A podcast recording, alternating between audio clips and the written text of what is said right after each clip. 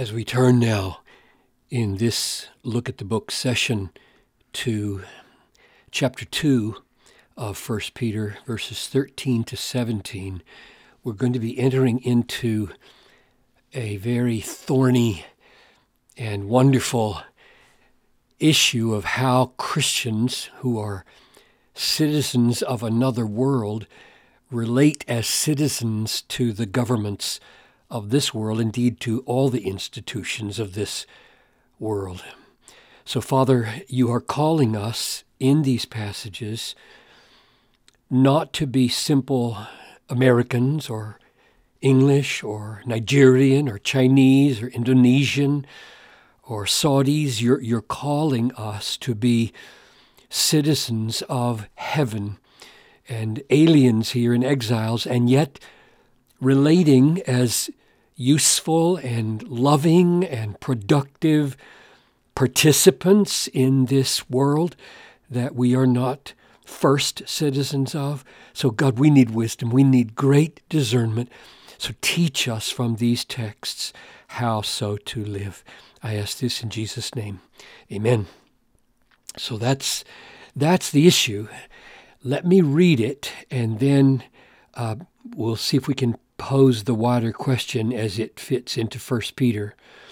Be subject, for the Lord's sake, to every human institution, whether it be to the emperor as supreme, or governors as sent by him, to punish those who do evil, and to praise those who do good for this is the will of God, that by doing good you should put to silence the ignorance of foolish people. In other words, people who are saying that Christians are evil or not um, reliable and helpful and honest and productive, fruitful, worthy, respectable citizens. We are to put that to silence live as people who are free, even though you are going to be subject.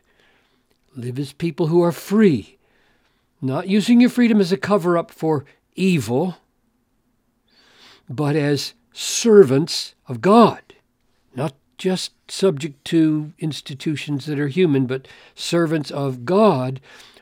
Honor everyone. That's huge. Like, how do you honor a rapist and a murderer. We'll come back to that. Love the brotherhood, fear God. And then he ends where he began honor the emperor. So there's the text. Now, to set it in its proper setting, let's let's step back and look at the two verses that came just before. We've seen these already and remind ourselves of what Peter's concern is. Beloved, I am urging you as sojourners and exiles. Okay, so now there's the setup. There's the setting. We Christians are sojourners on this earth, and we Christians are exiles. Right now, as I'm recording this, I know this will be dated news sooner or later, but right now, the, the sojourner or exile or refugee issue in Europe is huge, as the catastrophic conflicts in Syria, for example, are driving hundreds of thousands of people out of their homeland for their lives' sake, and they have no place to go. And so they are finding their way into other lands. Now that's the picture. We, we are citizens of, of heaven, as it says in Philippians 3:21. Your citizenship is in heaven, from which we await a Savior. So he's addressing us as sojourners and exiles to abstain from the passions of the flesh that wage war against your soul. Keep your conduct among the Gentiles where you live. This is where you have to live out honorable. Keep your conduct honorable, so that when they speak against you as evildoers, now that's why I said back here we just read that you are to put to silence the ignorance of foolish people. This is what the ignorant, foolish people are saying. They are saying Christians are evil doers. And they come up with all kinds of ways of describing our ethical commitments as evil. They may rather they may see your good deeds and glorify God. And we just see in the next paragraph now that Christians are to do good, for this is the will of God by doing good. So there's the connection with 212. So the goal in 211 and 12 is you are aliens, you are exiles, you are sojourners here, you are refugees here, but that does not mean ignore and be um, in perpetual uh, conflict and anarchy with the present human institutions of this world. So there's the tension that this text is meant to tell us. This is okay, we are aliens, we're exiles, we're refugees, we're sojourners. Now, what are we supposed to do? I mean, there's an American government, there are mayors, there are governors, there's the presidency, there's the Congress and legislature and the Supreme Court, and we're supposed to be subject to every human institution. And just to give you some more flavor of the big picture, I, I jumped ahead. So here's 218. That's the next verse after this paragraph. 3 1, 3 7, 3 8. And here is what he does Servants, be subject to your masters. Wives, be subject to your own husbands. And husbands, live with your wives in an understanding way. Finally, all of you have unity of mind. So he's, he's dealing with um, citizens, us as citizens in, in 2 uh, 13 to 17. He's dealing with us in our um, in that in that case he took the most difficult example of slaves and masters, but you could say in our uh, business and economic roles in uh, 218 following, and then family here and marriage and then those two together. And then here he says, finally, all of you. And he's going to give some general instructions about how all of us Christians relate everywhere. So, uh, one, two, at least three institutions, and then a general statement that he mentions when he says back here, be subject to, oops, be subject to every human institution. So, government um, business, family. And today we could add more. We could add edu- education.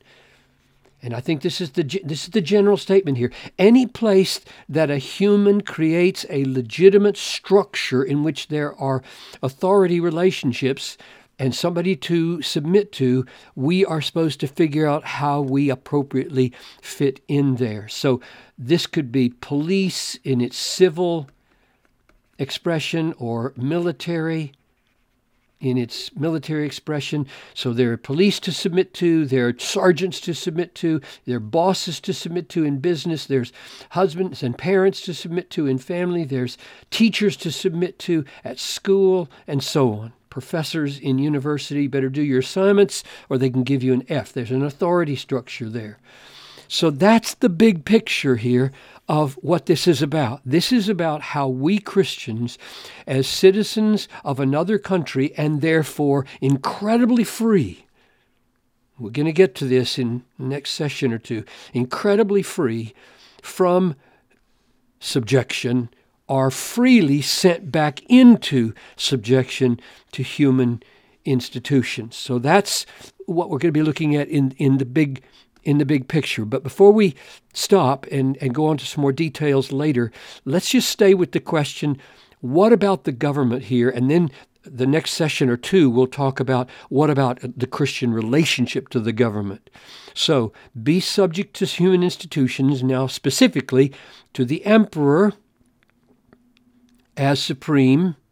We'll talk about that as later in another session, or governors. And now, what are those structures of society given by God to do. Answer to punish those who do evil and praise those who do good. That's as far as we're going to get. Except notice this the doing of good that governments are supposed to praise are something that we Christians are, to, are supposed to excel in. For this is the will of God that by doing good, you, you Christians, should put to silence the ignorance of foolish people. So we are the ones who are supposed to go out of our way to do an especially large amount of doing good, by doing good. And since the government is supposed to praise those who do good, we know then that there's enough overlap here between the Christian conception of doing good, which we're to excel in, and the government's conception of doing good that there is something recognizable for the world to see.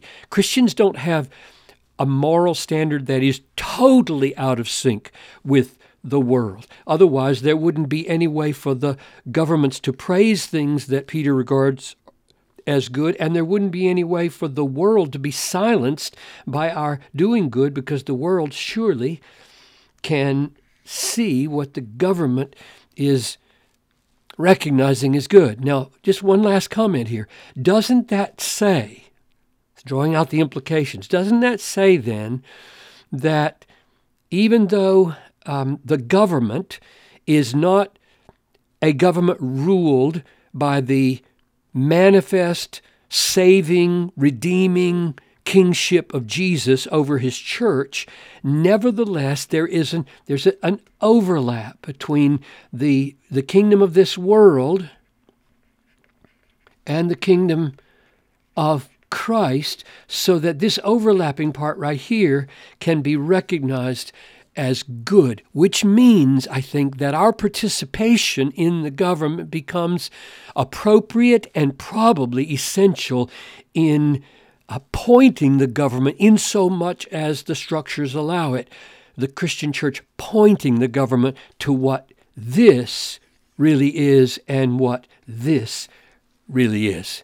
So we come back next time to see okay, how do we fit into this? What does this subjection really involve? What makes this subjection uniquely Christian?